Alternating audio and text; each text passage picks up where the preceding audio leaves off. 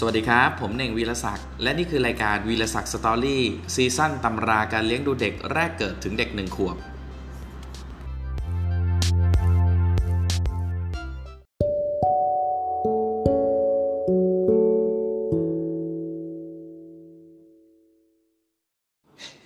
เรายังอยู่ในวัยเด็ก 9 เดือนถึง 10 เดือนนะครับ สำหรับหัวข้อใหญ่ของเราในวันนี้ก็คือเรื่องของสภาพแวดล้อม และสภาพผิดปกติ สภาพแวดล้อมนะครับมีทั้งหมด 3 หัวข้อย่อยด้วยกัน 1 ก็คือป้องกันอุบัติเหตุ 2 คือเรื่องของพี่เรื่องของของเล่น 3 คือภูมิอากาศนะครับ ส่วนสภาพผิดปกติก็มีอยู่ 4 หัวข้อ 1. ไข้สูง 2. มีก้อนแข็งที่หลังหู 3. เด็กเจ้าอารมณ์ 4. กินของแปลกปลอมเข้าไปนะครับ สำหรับหัวข้อที่ 1 สภาพแวดล้อมนะครับ ก็คือการป้องกันป้องกันอุบัติเหตุ เมื่อเปรียบเทียบกับเดือนที่แล้วเนี่ย เด็กในเดือนนี้จะยิ่งไปไหนๆนะครับ เด็กในเดือนนี้จะยิ่งไปไหนๆได้ไกลขึ้นอันตรายจากอุบัติเหตุต่างๆ ย่อมมากขึ้น การป้องกันอุบัติเหตุจากตกจากที่สูงนะครับ และอุบัติเหตุกระแทกของเหลี่ยมเนี่ยให้ย้อนกลับไปดูข้อ 194 ในเรื่องของการป้องกันอุบัติเหตุ เมื่อเด็กซนมากนะครับ คุณพ่อคุณแม่คงคิดอยากจะทำข้อกั้นให้ลูกเล่นอยู่ในนั้น จะได้ปลอดภัยอันตรายทั้งปวง ในขณะที่คุณแม่กำลังทำงาน แต่ข้อกั้นต้องใหญ่พอสมควรนะครับ ประมาณ 3-4 ตารางเมตร มิฉะนั้นเด็กจะไม่ยอมอยู่ มีเด็กบางคนนะครับ ซึ่งไม่ค่อยไม่ค่อยสนจะยอมนั่งเล่นอยู่ในข้อกั้น ซึ่งคุณพ่อคุณแม่อุตส่าห์ทำให้ เพราะไม่ค่อยจะมีขาย แต่ก็มีเด็กจำนวนมากนะครับ โดยเฉพาะหมูน้อยจอมซนเจ้าตัวปัญหา ทั้งหลายนั่นแหละ ที่มักจะไม่ยอมอยู่ในคอก แต่เจ้าหนูจะยืนจับไม้กั้นเขย่าและร้องไม่ยอมหยุด แข่งความอดทนกับคุณแม่ว่าใครจะทนกว่ากันนะครับ คุณแม่บางคนนะครับ ใจแข็งปล่อยให้ร้องสักวันสองวันจนเจ้าหนูยอมแพ้ แต่ส่วนใหญ่คุณแม่นั้นแหละ จะเป็นฝ่ายยอมแพ้เสียก่อนนะครับ ถ้าที่บ้านพอจะมีห้องที่ยกให้เด็กเล่นได้สักหนึ่งห้องนะครับ ก็จะดีมาก แทนที่คุณแม่จะทำคอกนะครับ ก็แค่ทำแค่ไม้กั้นตรงประตู แต่ต้องระวังเด็กตกบันไดด้วยนะครับ เก็บของที่เป็นอะไรทั้งหมด มีแต่ของเล่นให้เด็กเล่นได้ ในขณะที่คุณแม่ทำงานอยู่อีกห้องหนึ่งใกล้ ๆ ซึ่งเด็กมองเห็น เด็กจะพอใจมากครับมอพอใจมากกว่าอยู่ในคอก อันตรายจากอุบัติเหตุอื่นๆนะครับ เช่น ถูกของร้อนเตารีดน้ำร้อนกินของแปลกปลอมเนี่ยยากระดุมกับนะครับพวกนี้ก็เรื่องเป็นเรื่องที่อุบัติเหตุของเด็กวัย8ถึง9 8ถึง9เดือนด้วยนะครับ ก็สืบเนื่องมาจนถึงอายุ9ถึง10 เดือนนะครับ สำหรับหัวข้อที่ 2 เรื่องของพี่และก็ของเล่น ขณะนี้ต้องระวังนะครับ ไม่ให้โรคติดต่อซึ่งลูกคนพี่เนี่ยติดมาจากโรงเรียนมาติดน้อง ถ้าพี่เป็นหัดเนี่ยและน้องยังไม่ได้ฉีดวัคซีนกันไว้เนี่ยควรพาไปฉีดแกมมาโกลบูลิน ถ้าฉีดวันที่ลูกคนที่เพิ่มเพิ่งคนพี่เริ่มออกหัดหรือลุ่งขึ้นอีกวันก็ยังทันนะครับ แต่ถ้าพี่เป็นมา 3 วันแล้วมักจะไม่ได้ผล ถ้าพี่เป็นอิสุวิสัย จะระวังไม่ให้น้องเป็นด้วยนั้นลำบากมากนะครับ เพราะกว่าจะรู้ว่าลูกคนพี่เป็นนะฮะก็มักจะติดน้องเสร็จแล้ว เมื่อเห็นตุ่มอิสุกวิสัยของลูกคนลูกคนพี่ ให้คิดว่าอีก 2 สัปดาห์จะเห็นตุ่มของน้อง แต่อิสุวิสัยไม่ใช่โรคร้ายแรงนะครับ ถึงจะติดเด็กอ่อนก็ไม่เป็นไร โรคคางทูมนะครับบางครั้งเนี่ยก็ติดเด็กอ่อน บางครั้งก็ไม่ติด เด็กอายุประมาณ 10 เดือนเนี่ยถึงจะเป็นคางทูมเนี่ยอาการก็จะเบามากจนสังเกตจากภายนอกเกือบไม่ได้ เพราะฉะนั้นเนี่ยถึงลูกคนพี่เนี่ยจะเป็นคางทูมก็ไม่จำเป็นต้องแยกน้องออกไปนะครับ ในกรณีที่บังเอิญลูกคนพี่ไม่ได้ฉีดวัคซีนป้องกันไอกลนเนี่ยและเกิดเป็นโรคนี้ขึ้นมา ต้องพยายามแยกน้องให้ห่างที่สุด ถ้าน้องฉีดวัคซีนป้องกันไว้แล้วเนี่ยถึงจะติดอาการก็ไม่หนักนักนะครับ แต่ถ้าน้องไม่ได้ฉีดวัคซีนกันไว้ ต้องระมัดระวังอย่างมากไม่ให้ติดจากพี่ และถ้า 3-4 วันหลังจากพี่เป็นนะครับ แล้วน้องเริ่มมีอาการจามหรือมีน้ำมูกเนี่ย ให้สงสัยว่าจะติดไอกลนต้องรีบทำการรักษา ส่วนโรคคอตีบ ท้องร่วง ไข้อีดำอีแดง ถ้าคนเป็นพี่เป็นนะครับ จะต้องเข้าโรงพยาบาล และต้องพาน้องไปตรวจเชื้อด้วย ถ้าพบเชื้อจะต้องทำการรักษา ถ้าพี่เป็นหัดเยอรมันไม่ต้องแยกน้องออกนะครับ เพราะถึงติดอาการก็ไม่หนัก ในกรณีที่พี่เป็นโรคตาแดงต้องระวังให้น้องอยู่ไกลๆตามลูกบิด ประตูนะครับมักจะมีเชื้อโรคติดอยู่ ต้องระวังไม่ให้น้องจับด้วย อ่างล้างหน้าอ่างอาบน้ำผ้าเช็ดตัวไม่ควรใช้ร่วมกับพี่ โรคตุ่มเม็ดแดงโรคโรคตุ่มเม็ดพองในปากเนี่ย ถ้าพี่เป็นอาจติดน้องได้ง่าย ควรแยกให้ห่างกันไว้ โรคที่พี่นำมาติดน้องมากที่สุดคือ โรคหวัด ถ้าแยกห้องกันอยู่นะครับ อาจจะอาจจะไม่ติดกันก็ได้ แต่โดยความเป็นจริงก็ทำได้ยากมากสำหรับโรคที่น้องเป็นติดตัวมานั้นเนี่ย มีน้อย โรคตุ่มเม็ดพองในปากและตาแดงถ้าน้องเป็นพี่จะติดได้ หัวข้อที่ 3 คือภูมิอากาศนะครับ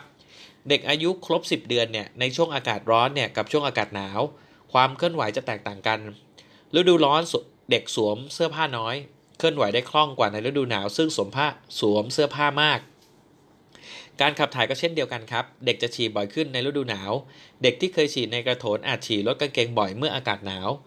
วันไหนที่ฝนตกหรืออากาศแปรปรวนเนี่ย เด็กออกไปเล่นนอกบ้านไม่ได้เนี่ย ตกกลางคืนเนี่ยจะร้องกวนนะครับ เพราะกลางวันออกกำลังกายไม่พอ กลางคืนจึงนอนหลับไม่สนิท หรือเวลาอากาศเย็นลงนะครับ เด็กบางคนเนี่ยจะร้องกวนตอนกลางคืน โดยไม่ทราบสาเหตุก็มี เด็กคนไหนนะครับที่ชอบร้องกวนตอนกลางคืนเนี่ย แต่พอเอามานอนกับคุณแม่แล้วหลับดีแล้ว หรือร้องน้อยลงเนี่ยควรเอามานอนกับคุณแม่ ในช่วงอากาศร้อนๆนะครับ เด็กจะชอบเล่นน้ำแต่เด็กวัยสิเดือนเนี่ยยังไม่ควรปล่อยให้เล่นน้ำตามลำพังนะครับ เพราะถ้าคุณแม่ปล่อยเด็กคลาดสายตาไปนิดเดียว เด็กอาจจะหกล้ม จมลงไปอาจให้นั่งเล่นในน้ำอ่างเล็กๆ โดยมีโดยมีผู้ดูแลใกล้ชิดนะครับจะดีกว่าสำหรับหัวข้อใหญ่ต่อไปเป็นเรื่องของสภาพผิดปกตินะครับ ซึ่งมีอยู่ 4 หัวข้อด้วยกันนะครับ หัวข้อที่ 1 คือไข้สูง ถ้าเด็กมีไข้สูงกระทันหันนะครับ ก่อนอื่นคุณแม่ต้องดูรอบตัวเด็กเสียก่อน ถ้าในบ้านไม่มีใครเป็นหวัดไอมีน้ำมูกหรือปวดศีรษะเนี่ยอาจเป็นไปได้ว่าเด็กเนี่ยติดเข้าติดหวัดเข้าให้แล้ว ยิ่งถ้าเด็กแสดงอาการคัดจมูกและจามด้วยแล้วเนี่ยเด็กคงเป็นหวัด อาการหวัดอาจเป็นอาการรวมของโรคต่างๆนะครับที่เกิดจากเชื้อไวรัส ซึ่งถ้าไม่ใช่โรคร้ายแรงอย่างโรคไข้สมองอักเสบแล้วเนี่ยมักจะหายได้ในที่สุด เวลาเป็นหวัดนะครับ อย่าพาเด็กไปอยู่ตามห้องคอยผู้ป่วยตามโรงพยาบาลหรือคลินิกนะครับ เพราะอาจรับเชื้ออะไรต่ออะไรเข้าไปได้ทำให้เกิดโรคแทรกซ้อนนะฮะ เช่น โรคปอดบวมเป็นต้น เด็กที่มีไข้สูงเกิน 38 องศาเซลเซียสเนี่ยน้ำมูกไม่มีและไม่จาม ทั้งยังไม่เคยเป็นไข้มาก่อนเลยเนี่ย ให้สงสัยว่าอาจเป็นสาไข้ โดยเฉพาะในกรณีที่ไข้สูงติดต่อกัน 2 วันแล้วยังไม่ลดเนี่ย ตอนกลางคืนตื่นบ่อยและกลวนมาก เราย้อนกลับไปดูไอหัวข้อสาไข้ใน 168 นะครับ โรคอื่นที่เด็กวัยนี้จะเป็นและมีไข้สูงเนี่ยที่ร้ายแรงคือโรคไข้สมองอักเสบ โรคเยื่อหุ้มสมองอักเสบ โรคหูอักเสบ โรคปอดบวม โรคโลหิตเป็นพิษ โรคลำไส้อักเสบจากเชื้อบิด ซึ่งถ้าเป็นโรคเหล่านี้เด็กจะแสดงอาการอย่างอื่นร่วมด้วยนะครับนอกจากนั้นแล้วยังมีโรคทอนซิลอักเสบ โรคคออักเสบ ซึ่งเกิดจากเชื้อไวรัสเนี่ย แต่ไม่ใช่โรคที่น่ากลัวอะไร อย่างไรก็ตามนะครับ ถ้าเด็กในวัยนี้เป็นไข้ คุณแม่ควรพาไปหาหมอให้วินิจฉัยด้วยโรคนะครับ จะได้สบายใจว่าลูกเนี่ยไม่ได้เป็นอะไรร้ายแรงนะฮะ หัวข้อที่ 2 ก็คือมีก้อนแข็งที่หลังหู วันหนึ่งเมื่อคุณพ่ออาบน้ำให้ลูกเนี่ยอาจพบก้อนแข็งขนาดเมล็ดถั่วแลถั่วแดง ด้านหลังหู อาจจะเข้าอาจจะข้างเดียวหรือสองข้างนะครับ ลองกดดูเด็กก็ไม่ได้แสดงอาการเจ็บ แต่คุณพ่อกลัวว่าลูกจะเป็นอะไรจึงมักพาไปหาหมอตรวจ ที่จริงก้อนนี้คือต่อมน้ำเหลืองใครๆก็มีนะฮะ ซึ่งโตขึ้นมาโดยเฉพาะเด็กที่เป็นผดมากบนหัวและชอบเกา เชื้อโรคนะครับที่อยู่ในเล็บเนี่ยจะเข้าไปในผิวหนัง ต่อมน้ำเหลืองจึงโตด้วยประการชนี้ ก้อนแข็งนี้จะไม่มีอาการอักเสบจนแตกนะครับ แตกเฟ้อฟ้าแต่อย่างใด และจะหายไปเองในที่สุด แต่อาจจะเป็นก้อนแข็งอยู่นานกว่าจะหาย ภาษาชาวบ้านเรียกว่าลูกหนู ในกรณีที่ต่อมน้ำเหลืองอักเสบเนี่ยบริเวณรอบๆ จะแดงตั้งแต่แรก และเด็กจะแสดงอาการเจ็บเวลากด แต่โชคดีที่เรื่องแบบนี้ไม่ค่อยจะเกิดขึ้น การป้องกันนะครับควรระวังไม่ให้เด็กเป็นผดบนศีรษะ โดยให้นอนหมอนน้ำแข็งนะฮะ และตัดเล็บให้สั้นอยู่เสมอ ในกรณีที่ก้อน แข็งหลังหูเนี่ยและเด็กไม่เจ็บเวลากดเนี่ยแต่ก้อนนั้นใหญ่ขึ้นทุกทีเนี่ยแถมยังเพิ่มจำนวนมากขึ้นด้วย ต้องพาไปหาหมอตรวจดูนะครับ หัวข้อที่ 3 นะฮะคือเด็กเจ้าอารมณ์บางครั้งนะครับ คุณพ่อลืมไฟแช็กวางทิ้งไว้เนี่ยลูกมาเห็นเข้าจึงหยิบ เล่นเพลินอยู่เนี่ย พอคุณแม่เหลือบมาเห็นก็รีบเอาจะเอาเก็บ หนูน้อยกลับทำกำเอาไฟแช็กไว้แน่นนะครับ ไม่ยอมให้ ถ้าคุณแม่พยายามแกะมือเอาให้ได้เนี่ย เจ้าหนูจะแผดเสียงร้องให้ลั่นไปเลยนะฮะ ทั้งที่เมื่อเดือนก่อนๆเนี่ย แกเคยยอมตามคุณแม่ทุกอย่าง การที่เป็นเช่นนี้นะครับ ไม่ใช่เพราะเป็นเพราะเด็กเกิดอาการผิดปกติอะไร แต่เป็นเพราะเด็กโตขึ้น จึงแสดงอาการออกมาอย่างชัดเจนขึ้นชัดเจนขึ้น เด็กบางคนนะครับแสดงอารมณ์อย่างชัดเจน แต่เด็กบางคนก็ไม่เป็นเช่นนั้น เด็กเจ้าอารมณ์จะแสดงตนอย่างชัดเจน ซึ่งส่วนหนึ่งเป็นเรื่องของอุปนิสัยที่ติดตัวมาตั้งแต่กำเนิดนะฮะเด็กเจ้าอารมณ์เนี่ยเป็นเด็กที่ค่อนข้างเลี้ยงยาก เพราะมักจะไม่ยอมทำตามพ่อแม่ง่าย ๆ นะฮะจึงเกิดการต่อต้านกันบ่อยๆ ซึ่งทุกครั้งเนี่ยจะแผดเสียง เพื่อให้พ่อแม่เป็นฝ่ายยอม โดยเฉพาะตอนตื่นเช้า และตอนง่วงนอน เด็กมักจะอารมณ์ไม่ดีนะครับและไม่ค่อยยอมทำตามพ่อแม่ การที่เด็กเป็นแบบนี้นะครับ ไม่ใช่เพราะพ่อแม่อบรมเลี้ยงดูไม่ดี แต่คุณพ่อคุณแม่ที่มีลูกแบบนี้ ต้องมีวิธีที่จะจัดการกับลูก วิธีที่ดีที่สุดคือ พยายามหลีกเลี่ยงการประทะกับเด็ก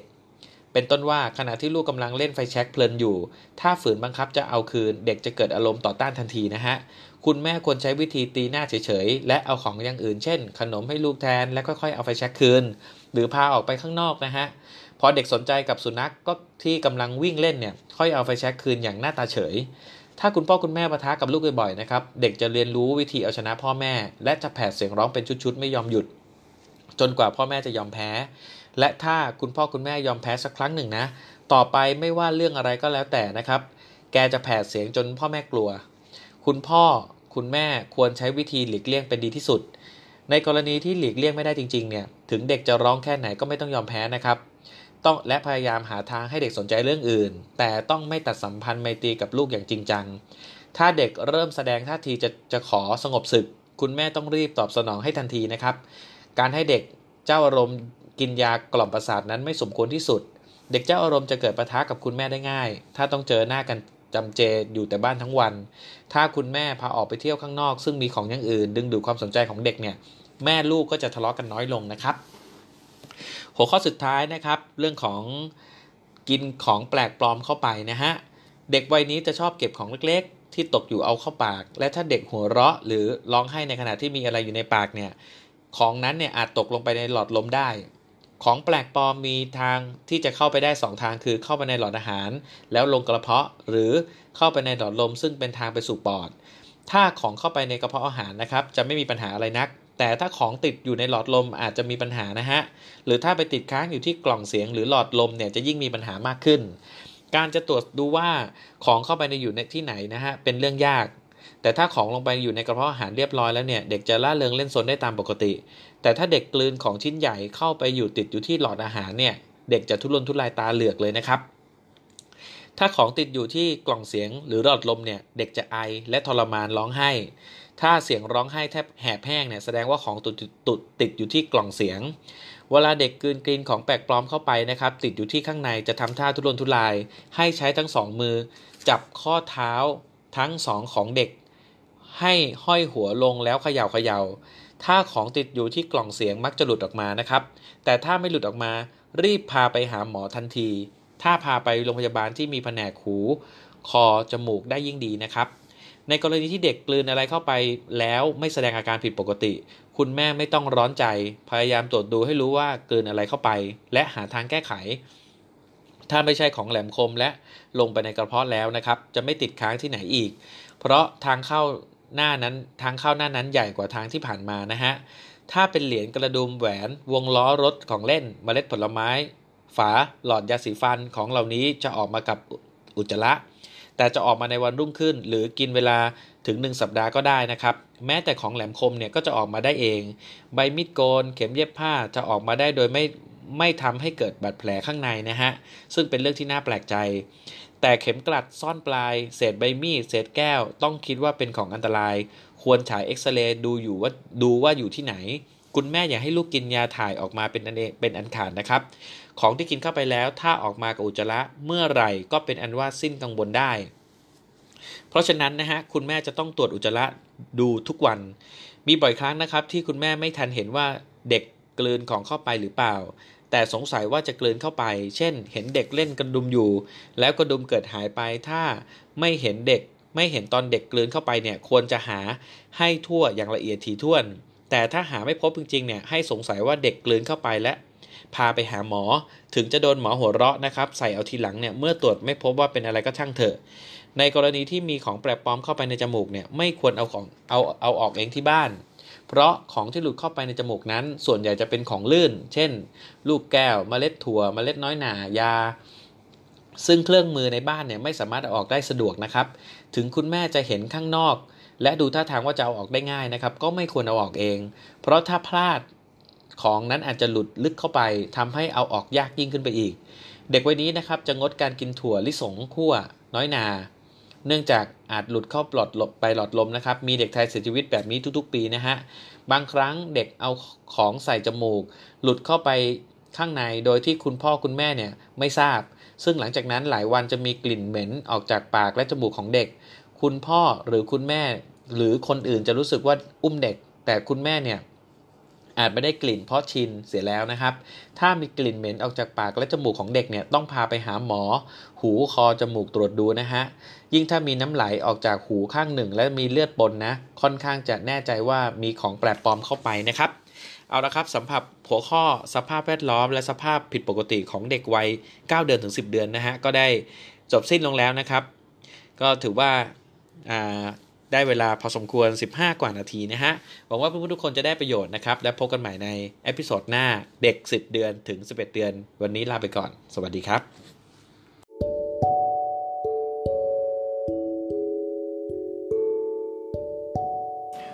หวังว่า episode นี้จะมีประโยชน์กับคุณพ่อคุณแม่มือใหม่ไม่มากก็น้อยนะครับ และพบกันใหม่ในตอนหน้าวันนี้ลาไปก่อน สวัสดีครับ